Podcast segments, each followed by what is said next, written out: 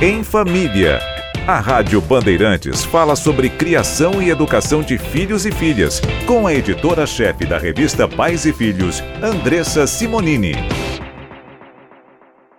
Tudo bem, Andressa? Tudo bem, e você? Tudo jóia. Sei que você preparou dicas hoje para os pais que querem ter filhos com a confiança lá em cima. Confiança, ter a confiança em si é fundamental para seguir, né? Sim. E começa com a autoestima. Então, como estimular a autoestima dessa criança?